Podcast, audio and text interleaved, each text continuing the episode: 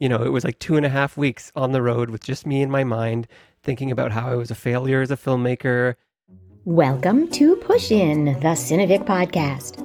I'm your host, Joyce Klein, coming to you from the unceded territory of the Lekwungen speaking peoples, otherwise known as beautiful Victoria, British Columbia, Canada. If ever there was a filmmaker whose work challenges the notion of what a documentary can be, it's filmmaker, educator, and media innovator Morgan Rees Tams.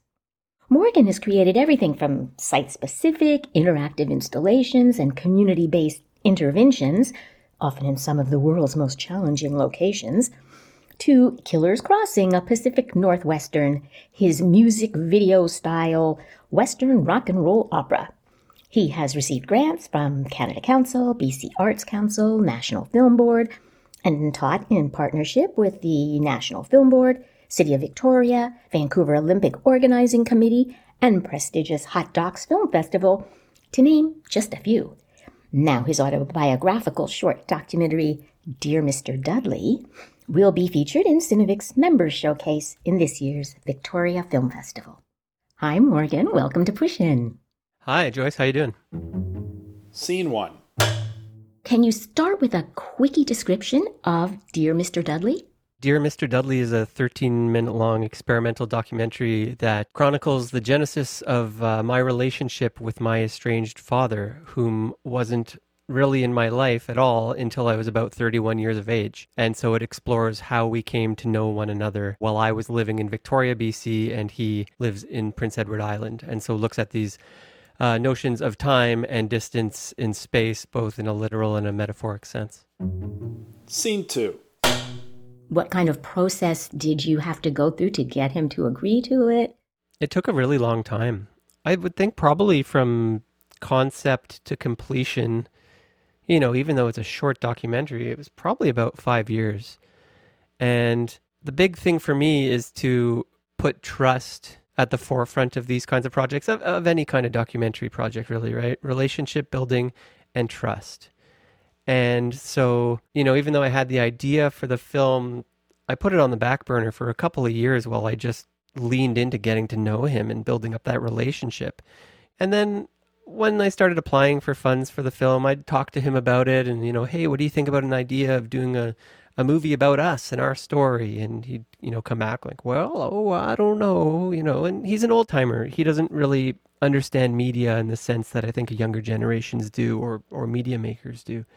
So, you know, I just kind of kept coming back to it, not pushing too hard. And, you know, it got to the point, was like, well, dad, I'm going to come out to see you you know, and I think I'm going to drive and and uh, I'd I'd love to work on this movie idea. What do you think? And yeah, okay, that that sounds good, eh? And and you know, so it was very gradual acceptance. And so we hit the road. My partner Carly and I we drove out from BC all the way to PEI and shot along the way. And we got there. We got to PEI, and uh, you know, just had a lovely reunion and spent a lot of time with my dad. But you know, every day I would kind of lean into this and say, you know, Dad, I would love to. Uh, to do a little bit of recording with you for this movie. What do you think? And you know, oh, I'm not up for it today. And like, okay, that's no problem. And you know, and that went on for better part of a week. Same thing, day after day. And you know, any any seasoned documentary maker has, has been down this road before, and and you have to kind of walk that line of of gently pushing because you're on a deadline and you know you've got other people's money in this case arts council money tied into the project and all that kind of stuff so there are very real stakes but at the same time, there are very real emotional and interpersonal stakes.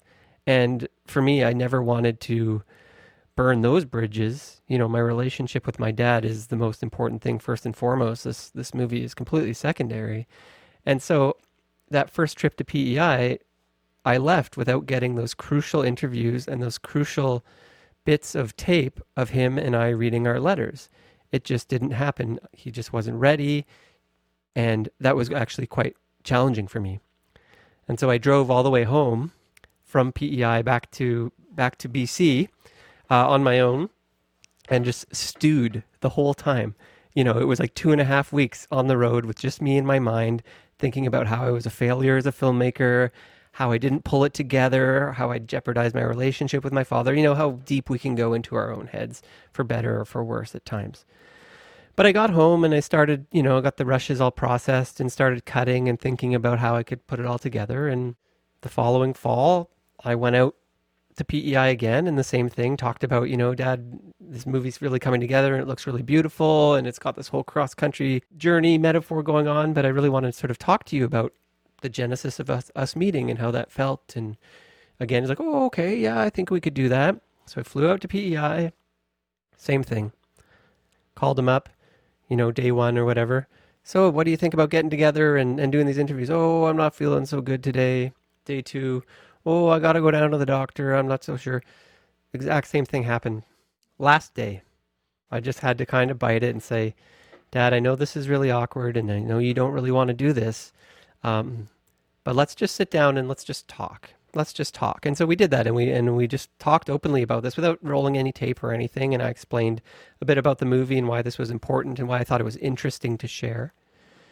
And uh, finally he consented and so i was able to mic him up and then you know i have about three hours of us just talking about our experiences of getting to know one another and some of the backstory of his relationship with my mother and all those kinds of things and then I got him to read his letters, and I read my letters, and it turned into a really, really beautiful evening. And uh, I mean, I will keep those tapes forever and, and, and cherish those.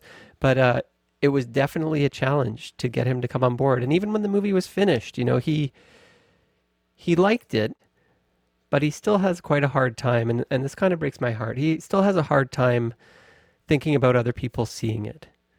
Um, he, he carries a lot of shame around how I was treated when I was a baby or how he treated my mother. And even though we've talked about that between us, it's still hard for him to let go.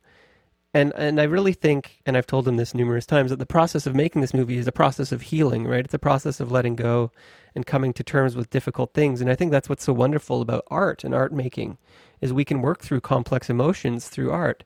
And um, I hope that gradually he will come to see the value in collaborating with me on this piece. Scene three. How did it feel to create what are almost home movies that you never actually had with your dad? That was one of the real sort of aesthetic cornerstones of the piece was this ideas of nostalgia of home movies of memories that didn't existed and you know the big question of how do you establish a relationship particularly like a quote unquote father son relationship with somebody you've never known. And it's taken my dad, you know, that was 10 years ago that I first got in touch with him. So it's taken us 10 years to really have a real relationship, a trusting relationship, and making the film was a big part of that. And so I knew early on I wanted to tap into those ideas of nostalgia, faded photos in a family album, that kind of thing. And also just the idea of Super 8 and the imperfections of the analog medium in terms of grain and scratches uh, really remind me of the act of writing a letter, of ink drips on a page, of, of tears and crumples of paper, fingerprints in the ink, all that kind of stuff really reflects the medium of the film. And again, coming back to what I said in that previous question about about it really being a formalist documentary and really leaning into the film as medium as much as I'm leaning into the story. So there was that. I do also want to say uh, that I'm sure there are many cinematographers out there that are kind of cringing as they watch the film because it's particularly grainy. And I didn't shoot on a technical level, I didn't shoot on a really grainy stock. But what happened was we shot this in the summer of 2018, which, if for the listeners, if they remember, it was scorching hot in BC that whole summer. There was forest fires everywhere. We were driving in this 1990 Dodge van, no air conditioning, you know, and I had 40 cartridges of Super 8 or something just sweltering in the back of the van. And so that film definitely got cooked pretty good. And so that's why the film itself is a lot grainier and a lot more faded than fresh stock should look. It wasn't a look that I went for on purpose, but I think the sort of dreaminess of it suits the film. Tail slate. Wow, well, thanks, Morgan. Your work is super interesting, and we're grateful that you were able to share with us today. Well, thank you so much for having me, Joyce. It's been really nice to be here and to be able to talk about some of my work. And that's a wrap. You can find links to Morgan, Killer's Crossing, and Dear Mr. Dudley in the show notes. And you can help promote the talented filmmakers we feature by liking, subscribing, or five star rating us so others can find their interviews more easily. That's it for now. Join me, your host, Joyce Klein, for the next episode of Push In, the Cinevic podcast.